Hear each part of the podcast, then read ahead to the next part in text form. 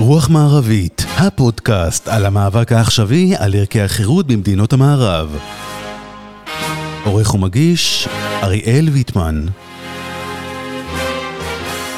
שלום לכם, מאזינות ומאזינים, שלום לכם, שלום, לרוח, ברוכים הבאים לרוח מערבית, הפודקאסט על המאבק העכשווי על ערכי החירות במערב. לי קוראים אריאל ויטמן, והיום אנחנו רוצים לדבר על כלכלה ועל מה שקורה בעולם כולו. בעיקר על מה שקורה בארצות הברית, וגם uh, כמובן איך זה משפיע עלינו בישראל. Uh, בכל זאת, אנחנו לא יכולים להתנתק מהעולם. בחודשים האחרונים אנחנו רואים עלייה מאוד מאוד גדולה באינפלציה, בעיקר בארצות הברית, באירופה, וגם כמובן בישראל, אבל כאן כרגע אנחנו קצת uh, מפגרים בקטע טוב אחרי האמריקאים. האינפלציה לא עלתה בינתיים בצורה דרמטית כמו בארצות הברית. Uh, לאחרונה, אתמול, uh, מתי שהפודקאסט ישודר, זה כבר לא יהיה אתמול, אבל אתמול uh, נודע לנו שהאינפלציה עלתה מעל 9% בארצות, 9% בארצות הברית, זו עלייה מאוד מאוד גדולה, זה שבר שיא של יותר מ-40 שנה. אני, כמו שאתם כבר, למי שכבר מקשיב לפודקאסט פה, אנחנו, אני עליתי מארצות הברית, אבא שלי עדיין גר שם.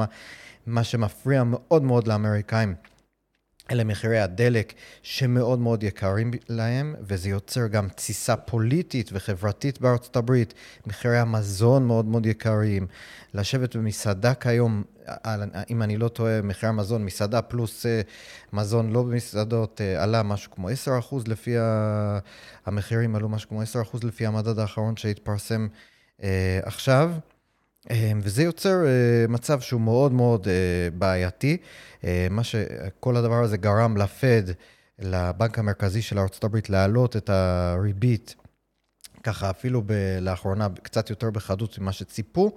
אמ, ויש איזשהו תהליך קדימה, הנגיד של הפד דיבר על כך שאולי יעלו את זה בצורה אפילו חדה עוד יותר. אמ, יש קולות לכאן ולכאן לגבי מה נכון לעשות. האורח שלנו הבא, עוד, אנחנו עוד נדון בזה, אמ, ככה, כי זה המומחיות שלו הרבה יותר משלי כמובן.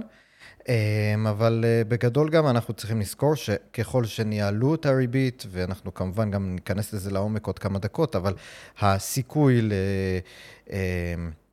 למיתון עולה, האם אנחנו, אנחנו גם עוד אנחנו נרצה לבדוק עם, המור, עם המומחה שלנו, האם אנחנו באמת לקראת אה, איזשהו מיתון, האם אנחנו, יש דרך למנוע את זה בלי סבל אה, רב מדי, אם יש דרך למתן את האינפלציה הזאת. ובלי שנגיע למיתון בסופו של דבר. דבר נוסף שצריך לשאול הוא איך אנחנו, איך הגענו למצב הזה, איך הברית בתוך אה, משהו כמו שנה פלוס מינוס הגענו למצב של אה, אין אינפלציה למצב, אין בעיית אינפלציה כרגע למצב כל כך קיצוני יחסית למה שהכרנו עד כה. אמ, אז, אז קודם אז כל, על כל זה ועוד, כמו שאומרים, אני רוצה אה, לפנות אל המוראיין שלנו, קוראים לו פרופסור ליאו ליידרמן. פרופסור ליידרמן הוא היועץ הכלכלי הראשי של בנק הפועלים, והוא פרופסור בכיר באוניברסיטת תל אביב. אמ, אז קודם כל אני רוצה לפנות אליך. שלום לך, פרופסור ליידרמן, וברוכים הבאים לרוח מערבית.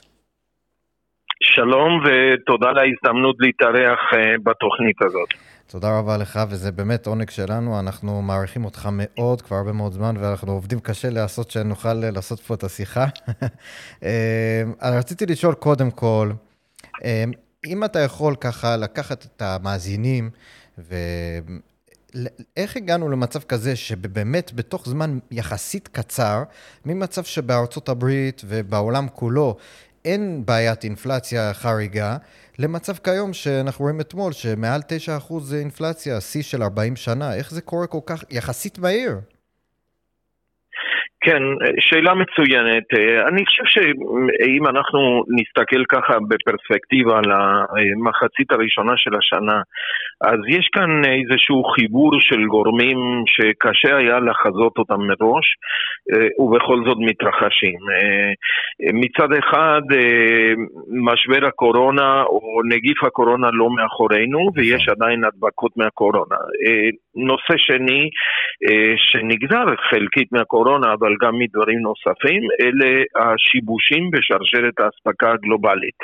אה, המחסור הגדול בחומרי גלם, ברכיבים שהם משתמשים בהם לייצור, למשל מכוניות, אה, שבבים, אה, מחסור בשבבים, יש אה, משבר מזון עולמי וכדומה. הנושא השלישי, אה, לקראת אה, סוף פברואר, אה, ולדימיר פוטין פולש לאוקראינה, אה, דבר שאפילו המומחים הטובים ביותר עם פרסי נובל במדע המדינה וביחסים בינלאומיים לא ידעו לחזות אותו. נכון. אה, וזה כמובן אה, יצר עלייה מאוד משמעותית במחירי ה commodities, מחירי הסחורות בעולם, אה, בראש ובראשונה גז טבעי, נפט וכדומה. אמ, אז אה, כשאנחנו שמים את כל הדברים האלה יחד, יש לנו מצב של, אה, אני אוהב לקרוא לזה עליות מחירים חריגות ולא אינפלציה. אמ, יש לנו, אמ, בכלכלה אנחנו בדרך כלל מבדילים בין מצבים שבהם למשל כתוצאה מאיזשהו אה, זעזוע שלילי להיצע, נגיד שיש מחסור במוצרים מסוימים, אז רמת המחירים או המחירים היחסיים שלהם עולים. אבל זה לא אומר ששיעור האינפלציה לאורך זמן אה, אה, יישאר יותר גבוה. אז אה, אה, לדעתי אנחנו כרגע נמצאים ב- באותה נקודת זמן, הזכרת את נתון האינפלציה אה, לחודש יוני בארצות הברית, כן. 9.1 אחוז לעומת אה, יוני אה, שנה שעברה. אה, בוודאי שקשה היה לדמיין שנהיה שם אה, בכלל. אה, אני חושב שאנחנו כרגע בסייקל, במחזור הזה של ההשפעה של כל הגורמים שתיארנו קודם לכן על רמת המחירים, אנחנו נמצאים באיזושהי רמת שיא. ו, ולאחרונה למעשה אנחנו מתחילים לראות התמתנות של מחירי הסחורות, אה, אה, אה, אותם שיבושים בשרשרת האספקה הגלובלית אה, שהזכרנו קודם לכן, מתחיל, מתחילה איזושהי הקלה בהם והמערכת הלוגיסטית בעולם מתחילה לעבוד בצורה יותר חלקה. ומה אני אגיד, מרבית ההערכות, כולל שלנו, כולל שלי, הן שעליות המחירים ילכו ויתמתנו לקראת סוף השנה הזאת. כי כדי שנגיד העלייה במחירי הנפט בעולם, וכדי שהעלייה במחירי המזון בעולם באמת יסבירו אינפלציה לאורך זמן, אתה צריך שכל שנה מחירי הנפט יעלו בשיעורים ניכרים, וכל שנה מחירי המזון. אבל פה אנחנו מדברים על תהליך שכנראה הולך למצות את עצמו, אה, אפילו עוד בטרם שמלחמת אוקראינה-רוסיה, רוסיה-אוקראינה הסתיימה, אה, ואני רוצה להיות אופטימי בקטע הזה, ש... אה, ולומר שבכמעט כל הסימולציות המקרו-כלכליות ש... שעושים, כולל גופים כמו OECD, בנק עולמי, קרן המטבע, רואים שסביבת האינפלציה צפויה להתמתן, והעובדה המאוד מעודדת בהקשר הזה, היא שהציפיות לאינפלציה שנגזרות משוק ההון, כתוצאה מזה שיש מסחר סימולטני באגרות חוב צמודות ובאגרות חוב נומינליות, אה, אם זה בדולר או בשקל, הציפיות לאינפלציה לשנתיים, שלוש, חמש הקרובות, גם כן הולכות ומתמתנות אה, בהקשר הזה. אז אני רוצה לשאול אותך, שקודם כל, זה טוב שאתה אופטימי ואני ככה, אתה נותן לי איזה סיבות uh, לחייך, אבל אני רוצה לשאול, אני ראיתי לא מזמן, אני חושב שזה היה שבוע שעבר, את לארי סומרס, שאמר כאילו בדיוק הפוך ממה שאתה אומר. זאת אומרת, הוא אומר שהוא בעצם צופה גם שהפד יעלה את ה... צריך, יצטרך להעלות את הריבית לאיזה 8 אחוז. בין 6 ל-8 אחוז, זה היה התחזית שלו, והוא אמר שאין ספק שאנחנו כנראה בדרך למיתון. איך אתה מסביר, לא... אוקיי, בק... אז... כן. כן, אז, אז, אז בואו נלך אחד-אחד. לגבי הריבית, כן. אה, האינפלציה של 9.1% זו כבר היסטוריה. מהמם. אה, העלאת ריבית היום לא יכולה אה, לרסן את האינפלציה הזאת, היא כבר נרשמה. נכון. מה שהעלאת ריבית יכולה לעשות זה למתן את ההשפעה של עליות המחירים על הציפיות לאינפלציה ועל שיעורי האינפלציה בעתיד, אוקיי? מהמם. עכשיו, אה, גם ברור דבר נוסף, שריבית לא יכולה להשפיע על מחירי הנפט בעולם ועל מחירי החיטה בעולם באופן ישיר ועל מחיר הגז הטבעי וכדומה. אז אני חושב ש... אה, אה, בהקשר הזה היו למשל אפיזודות כמו בשנות ה-70 אחרי מלחמת יום כיפור כאשר מדינות המפרץ הטילו אמברגו על ייצוא נפט של עצמן למערב שהעולם היה מאוד מאוד תלוי בנפט ואז בנקים מרכזיים ניהלו מדיניות מאוד מרחיבה שבעצם המדיניות הזאת תרמה לזה שמה שהייתה אמורה להיות עלייה חד פעמית בחלק ממחירי הסחורות, זה נהפך, נהפכה לעלייה בשיעורי האינפלציה לאורך השנים. אז, אה, אז אם הפד מסתכל על הציפיות לאינפלציה ותחזיות לאינפלציה בעתיד, הפד מגיע ויגיע למסקנה שאין צורך בהעלאות ריבית אגרסיביות. כן. כי יש א', אה, כפי שאמרתי קודם לכן, גורמים שיביאו למיצוי של חלק מההשפעות האלה, וב' אה, כדאי לזכור אה, שיש הרבה ריסון בדרך, מכיוון שלמשל הירידות החדות בשוקי ניירות ערך בעולם יצרו כזה אפקט עושר שלילי, שבין היתר פגעו באמון הצרכנים. הצריכה הפרטית, כפי שאנחנו יודעים, זה הרכיב הכי חשוב, הכי דומיננטי בתוצר המקומי. המקומי הגולמי של כל מדינה, ובפרט ארצות הברית וישראל. אמון הצרכנים האמריק, של, של האזרחים האמריקאים נמצא היום ברמה יותר נמוכה לעומת אה, אפריל-מאי 2020 בתוך משבר הקורונה עם כל הבלבול והחרדה. ואי הוודאות שהייתה שם. בין היתר, על רקע מה שהזכרת, אריאל, שעבור האמריקאים המחיר שמשלמים בתחנת דלק זה אחד מהדברים שהכי משפיעים על מצב הרוח נכון. הצרכני. נכון. אז יש לנו פה אלמנטים של ריסון משמעותי, גם אה, לפד מתברר יש אמינות, למרות שנעשו טעויות בשנים האחרונות, ואני בזה תמיד הסכמתי עם לארי סאמרס, ידיד טוב שלי, אה, שבשנים האחרונות בנקים מרכזיים מזמן היו צריכים להעלות את הריבית, כן. והם אחראים לחלק מההתפרצות. התכנסות של אה, מחירים, בעיקר נדל, מחירי נדל"ן אה, וגם בבורסות, אה, מניות ואגרות חוב, אבל למה אני מתכוון? ברגע שבשוקי ניירות ערך יודעים שהפד הולך להעלות את הריבית ומאמינים לו, וכשהציפיות לאינפלציה עלו, העקומים והריביות הבינוניות והארוכות כבר התחילו לעלות.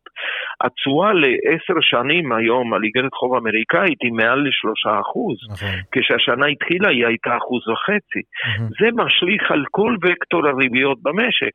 הריבית על משכנתה בארצות הברית היא מעל ל-6% בשנה.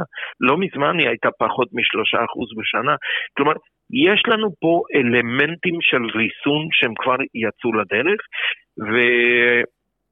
אני בין אלה שחושבים שייתכן מאוד והבנק הפדרלי לא יצטרך לבצע את כל העלאות הריבית שהוא תכנן. כיום בשוק ההון אה, בוול סטריט ההערכה היא רווחת היא שריבית הפד אה, בסוף השנה תגיע לבין שלושה וחצי אחוז לשלוש שבעים וחמש. כן. אמ, זאת אומרת, אתה לא, לא צופה, בוא... אתה לא צופה איזה וולקר, מהלך של כמו וולקר שהיה נכון. בשנות... אנחנו, אנחנו, אנחנו לא, לא באפיזודת וולקר. כן. אנחנו לא, definitely, אה, באופן אה, מוחלט ביותר, אנחנו לא באפיזודת פול וולקר. אה, פול וולקר היה צריך להתמודד עם פד שלא הייתה לו שום אמינות. נכון. עם פד ש, שבעצם כל שנות ה-70 ניהל מדיניות ממש לא נכונה. אה, ואנחנו במצב אה, לגמרי אחר אה, כרגע. הפד יצטרך להמשיך להעלות את הריבית, הוא יצטרך להמשיך לדבר קשה, קשוח כמו שאומרים, mm-hmm. אבל, אבל ריבית של, אפילו ריבית של 3.75 אחוז, היא לא, היא לא זאת שתוביל למיתון כן. בכלכלה האמריקאית. לגבי מיתון, כן. בהמשך לשאלה שלך, לחלק השני שלה, אני חושב שאנחנו לא יודעים. אנחנו לא יודעים. Mm-hmm. פה כדאי מאוד ל- ל- ל- להסביר למאזינים שהמילה מיתון יש לה את הצד הטכני שלה, שבארצות הברית בדרך כלל מצב של שני ריבונים עוקבים, רצופים של ירידה בתוצר הם מוגדרים כמצב של מיתון. כן. זה לא אוטומטי, אבל זה כמעט בכל המקרים. אבל כשהציבור הרחב מדבר על מצב של מיתון, מדברים על משהו עמוק יותר. מדברים על איזשהו אובדן אמון, אובדן אופטימיות אה, בכלכלה, ירידה מאוד חדה בהשקעות ועלייה משמעותית באבטלה. כרגע גם ארצות הברית, גם ישראל נמצאות בתעסוקה מלאה. נכון. שיעור אבטלה הוא שלושה וחצי, שלושה נקודה שישה אחוז. ונכון, ייתכן גידול באבטלה השנה וגם בשנה הבאה, אבל קשה לי לדמיין מצב ששיעורי אבטלה יעלו בצורה שראינו אה, במיתונים האחרונים, כאשר כן. במקביל, מה שאנחנו שומעים מהמגזר היצרני במשק, זה שיש מחסור גדול מאוד של עובדים. כן, גם בארץ, עובדים. נכון. גם בארץ, בוודאי, ש, שאני, שיוצא לי להיפגש עם מנכ"לים ו, אה, אה, ומנהלים אחרים של חברות עסקיות, למשל בישראל, ואני שואל אותם, תגידו לי, מה המגבלה העיקרית שעומדת בפניכם כדי לצמוח יותר, לייצר mm-hmm. יותר? האם, האם זה האשראי? האם זאת הריבית? האם זאת הב... אלה הביקושים? התשובה היא תשובה אחידה, מחסור של עובדים. אם היו לנו יותר עובדים, יכולנו לייצר יותר. כן. אז אני רוצה לשאול אותך שאלה, אה, ככה קצת עם מבט אה, אחורה קצת אה, על איך הגענו לכאן. הזכרת את כל הגורמים של מה שקורה בשרשרות אספקה, מגפת קורונה, מלחמה באוקראינה, כל הדברים האלה. ויש, גור... אני רוצה לשאול אותך, האם יכול להיות שבמגפת הקורונה זה לא רק שאנשים לא הלכו לעבוד, וגם כך שיבשו בצורה כזאת או אחרת גם את שרשרות האספקה, אלא מעבר לזה הייתה שפיכה מאוד גדולה של כספי ציבור, כספים מהממשלות על הציבור. זאת אומרת, בארצות הברית, אם אני לא טועה, אפילו ביידן בממשלה שלו וטראמפ לפניו, פשוט שפכו כספים. עכשיו, יכול להיות שאנחנו, לרוב הייתה הסכמה שזו המדיניות הנכונה, כי באמת כשאנשים יושבים בבית ולא עובדים, בגלל שפשוט המגבלות עליהם, לא נותנים להם לעבוד, זה, אנחנו לא יכולים לא לתת להם את הכסף. השאלה אם בדיעבד זה לא גם תרם לזה שיש עודף של כסף בשוק, שגורם לכסף להיות מאוד מאוד זול ובכך לעלות מחירים בצורה כזאת או אחרת, בהסתכלות לאחור. כן, טוב, שאלה מצוינת. אני חושב ש... פה אנחנו צריכים להבדיל בין המדיניות הפיסקלית, המדיניות התקציבית, כן. למדיניות המוניטרית בדיוק. של הבנקים המרכזיים. בצד הפיסקלי אני חושב שיש פחות מקום לדאגה, ושצריך לברך על זה שממשלות בכל העולם, כולל בישראל, ואפילו בגרמניה המאוד שמרנית בדרך כלל במובן המדיניות התקציבית, הגדילו את הגירעונות. כן. מכיוון שהמטרה הייתה אחת, למנוע קטסטרופה כלכלית מהסוג של 1929 בארצות הברית. הרי אחד מהלקחים מההיסטוריה האמריקאית, אה, הכלכלית, אה, זה שבעצם אה, ייתכן ואפשר היה למנוע חלק מה, מה, מה, מה, מהמשבר הכל כך גדול של 1929 ושנות ה-30, אילו התפיסה הכלכלית שהייתה אז הייתה אחרת והייתה מאפשרת יותר אקטיביזם הייתה מאפשרת אה, אה, לקובעי המדיניות להיות הרבה יותר אה, פעילים בניסיון למנוע קריסה טוטאלית של הכלכלה. הסיכון הזה היה קיים ב-2020, כן. וטוב שממשלות, כמו שאמרת, תמכו באנש, במובטלים או בכאלה כן. שעבדו מהבית, שהגדילו את ההוצאות במערכת הבריאות, היה צריך mm-hmm. יותר מיטות, היה okay. צריך יותר חדרים של טיפול נמרץ, אה, היה צריך סיוע לעסקים קטנים ובינוניים וכדומה. לעומת זאת, אני חושב שאני מאוד מאוד אה, מסכים לרוח השאלה שלך אה, באשר למדיניות המוניטרית, כי אה, מאז המשבר של 2008, אותו משבר הסאב פריים בארצות הברית, אם ניקח את, ה, את הבנק הפדרלי בארצות הברית, הוא שמר ריבית של רבע אחוז לאורך תקופה מאוד מאוד ארוכה. מ-2008 עד 2016, אנחנו מדברים על תקופה ארוכה. ב-2016-2017 העלו לזמן מה את הריבית. הריבית, אבל מהר מאוד התחילו להוריד אותה כי הם קיבלו מעין פחד גבהים, כן. למרות שהריבית לא הועלתה לרמות מי יודע מה, עוד לפני שהגענו לקורונה, והגיעה הקורונה ושמרו על אותה ריבית. ופה באמת נראה לי שעד כמה שהבנקים המרכזיים פעלו בצורה מאוד נכונה בעיתות של משבר, כמו משבר הסאב פריים ומשבר הקורונה, מתישהו היה צריך להתחיל בתהליך של אקזיט, של יציאה מהריביות הנמוכות. כי מה שקרה הוא שבעצם הרגילו את השווקים הפיננסיים לשפע של נזילות, לשפע של כספים בריביות מאוד מאוד נמוכות, ואז בשווקים הפיננסיים יותר ויותר משקיעים חיפשו היכן אפשר להשיג תשואות יותר גבוהות גם במחיר של סיכון יותר גבוה, וכך המחירים של הנכסים הפיננסיים, מניות, נכון. איגרות חוב עלו מאוד, ומחירי הנדל"ן בכל העולם הגיעו לרמות שיא שעברו את רמות השיא של משבר הסאב-פריים בארצות הברית. ולכן אני חושב שכשאנחנו נחזור למציאות של היום, כשאנחנו מדברים על אינפלציה בארצות הברית של 9.1% בחודש יוני במונחים שנתיים, אין ספק שבנוסף של גורמי, בנוסף לגורמי צד ההיצע שהזכרנו קודם, יש השפעה של גורמי ביקוש שנובעים מהזרמות הנזילות המצטברות לאורך כל השנים. זאת אומרת, הכסף היה מאוד מאוד זול, וזה יצר אה, ממש, זה, זה בעצם גם תורם לסיטואציה היום במידה כזאת או אחרת. אה, נכון. מצד שני, אה, מצד שני בוא נחזור לטיעון שהעליתי של ריסון. כן. מצד שני, מצב הרוח הצרכני בארצות הברית הוא לא לקנות נכון. מי יודע מה מבחינת קניות צרכניות.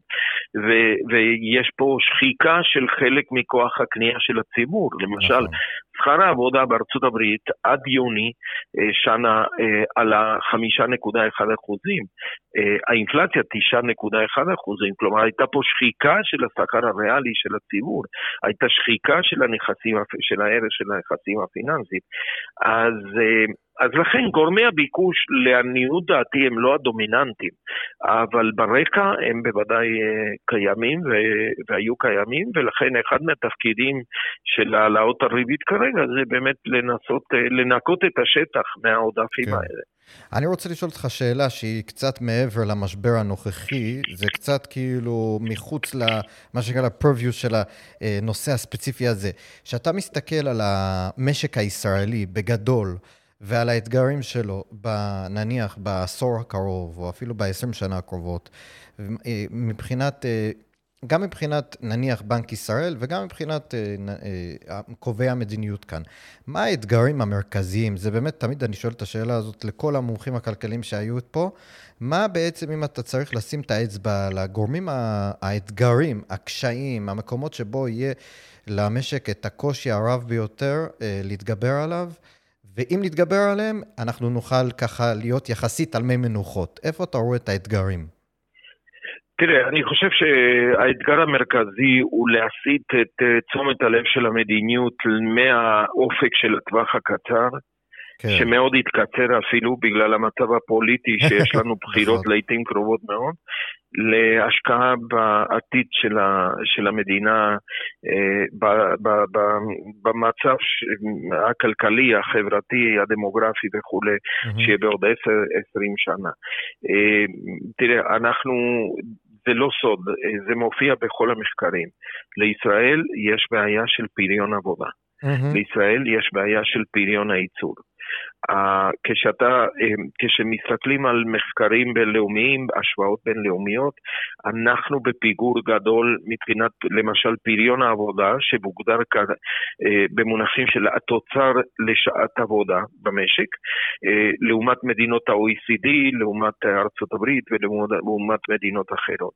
כן. ומתברר מאותם מחקרים שבעיית הפריון בעצם ממזגת בתוכה, מגלמת בתוכה את הבעיה של מערכת החינוך שלנו, mm-hmm. שנמצאת בפיגור עצום לעומת מה שנדרש כדי להכין את התלמידים למציאות של שנות נכון. ה... אה, של העשור הקרוב ושל שני העשורים הקרובים, את מצב התשתיות הרעוע, אה, וגם כאן יש לנו פיגור עצום, בעיקר בתשתית תחבורתית, את הביורוקרטיה והרגולציה המאוד גדולים של המשק הישראלי, mm-hmm. ובפרט בענף הבנייה, כלומר איך זה יכול להיות שאם כבר הממשלה החליטה ועשתה את הניתוח ואת הדיאגנוזה שהבעיה העיקרית בענף הבנייה זה בעצם אה, אה, הצורך לשווק יותר קרקעות במדינה שבה אה, המינהל או המדינה מחזיקים ב-95% מקרקעות המדינה, כיצד זה קורה שהדבר הזה לא מתבצע נכון. בפועל. כל המכלול הזה שאנחנו מתארים, אנחנו צריכים להשקיע יותר כמובן במוביליות אה, תעסוקתית mm-hmm. וחברתית, אה, הסבה מקצועית. יש עובדים שנפלטו ונפלטים אה, אחרי משבר הקורונה שהאיץ את ההתפתחויות הטכנולוגיות, ואז נכנסה יותר אוטומציה ויותר רובוטיזציה למערכת. אז יש כל מיני תוכניות כאלה. אנחנו צריכים לנצל יותר אוכלוסייה. אוכלוסייה של בני 65 ומעלה, אה, אנשים שחלקם בריאים, צלולים, עם מוטיבציה גדולה, שרוצים לעבוד אולי אפילו בגלל העניין ופחות בגלל הכסף, אבל אין מספיק תוכניות לשלב אותם במגזר נכון. העסקי או בכל מיני מקומות. אני חושב שכל הנושאים האלה של, של איזשהו חזון ל, לישראל של 2030, 2040, מאוד מאוד חסר לנו כאן. כן. אמ, וכפי שאמרנו, אגב, יש בעיה דומה בהרבה מדינות אחרות בעולם, אבל פה אה, זה מאוד מאוד בולט. נכון. במקביל, אני חושב שאנחנו צריכים להמשיך לאפשר ולעודד את כל תחומי הטכנולוגיה. בסך הכל אה, זה אחד מהיתרונות היחסיים הבולטים של ישראל בעולם, אה, כל הנושא של ההייטק, ולכן מכנים אותנו אומת הסטארט-אפ. והכל מתחבר להכל, כי אם נשפר את, אה, את מערכת החינוך, בוודאי שזה ישפיע על האיכות של כוח עבודה שיגיע בסופו של דבר לעבוד במקומות השונים. יש לנו תחרות קשה בסטארט-אפים, בטכנולוגיה מול כל העולם.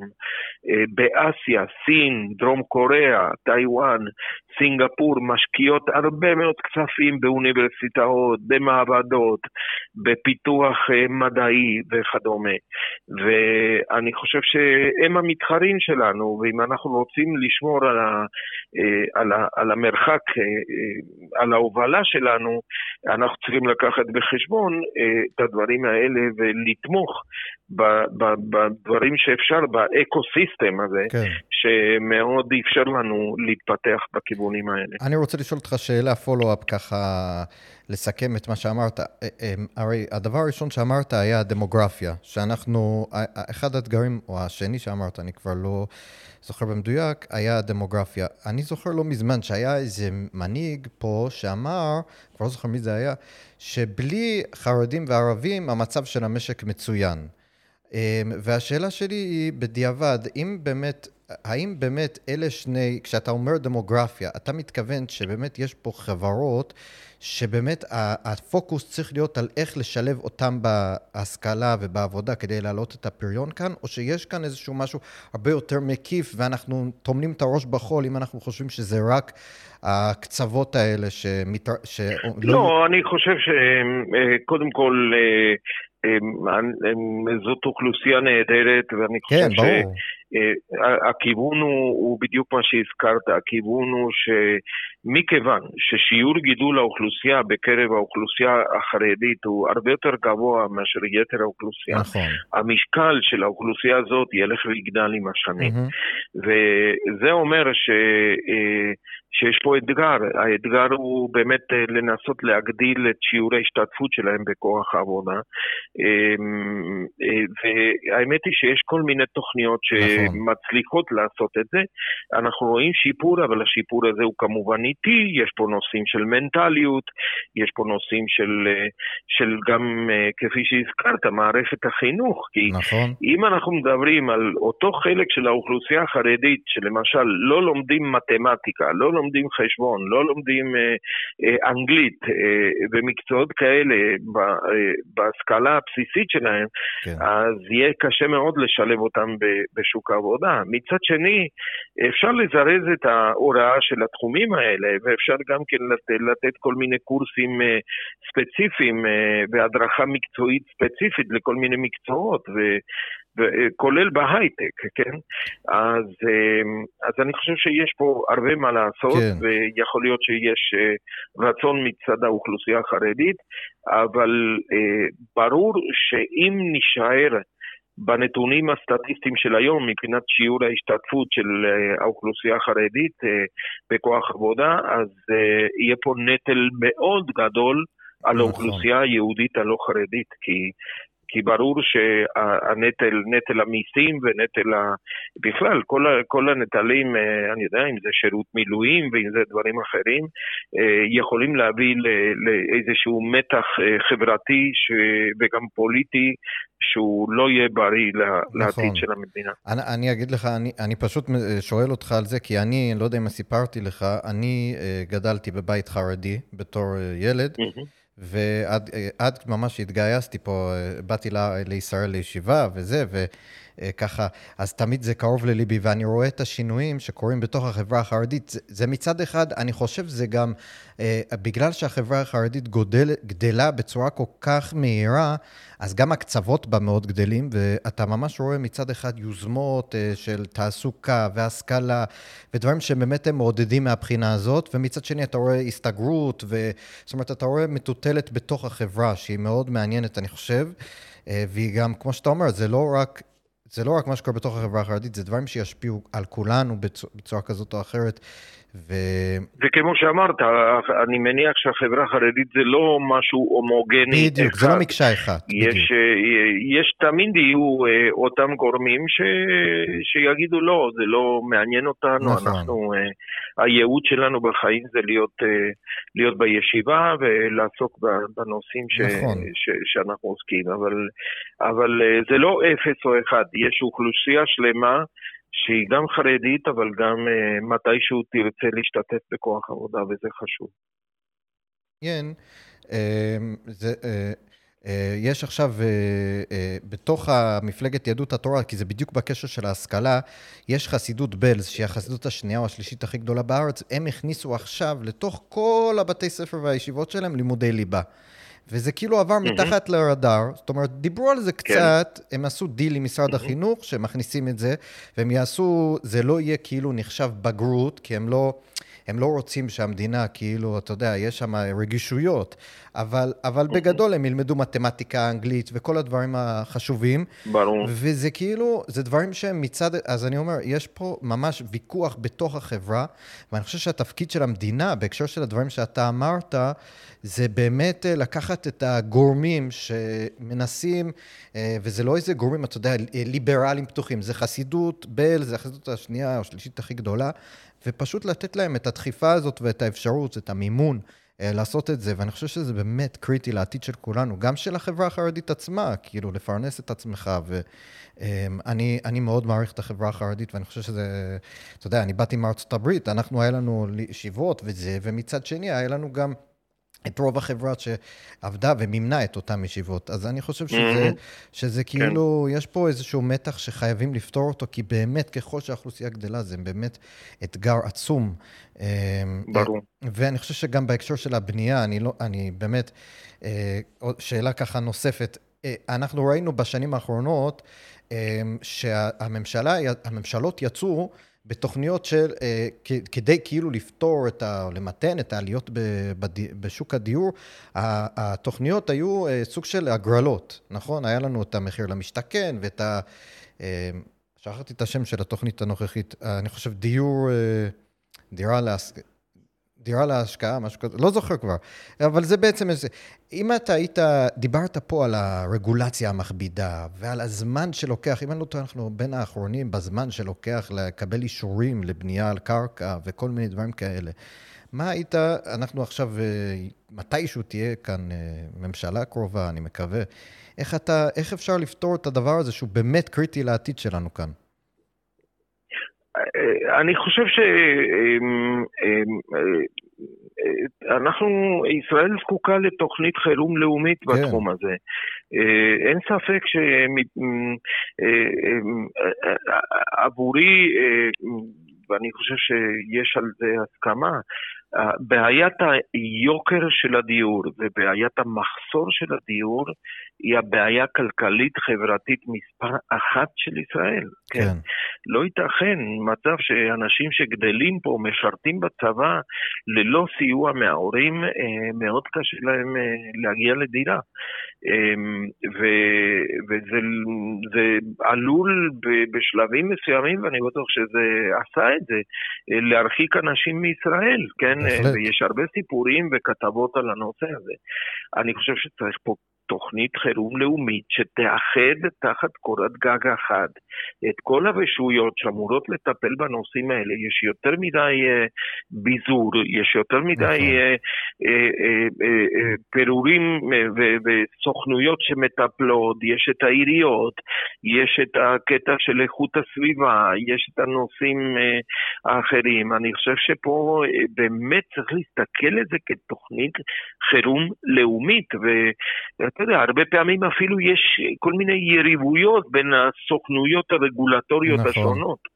אה, ו- וזהו, צריך, צריך, אנחנו צריכים פה יד מכוונת מלמעלה, אין... אה, אין פה, אה, תראה, אני חושב שבמובן הזה הייתה דוגמה יוצאת מן הכלל בתחילת שנות התשעים, כשהגיעו יותר ממיליון עולים ממה שהייתה ברית המועצות.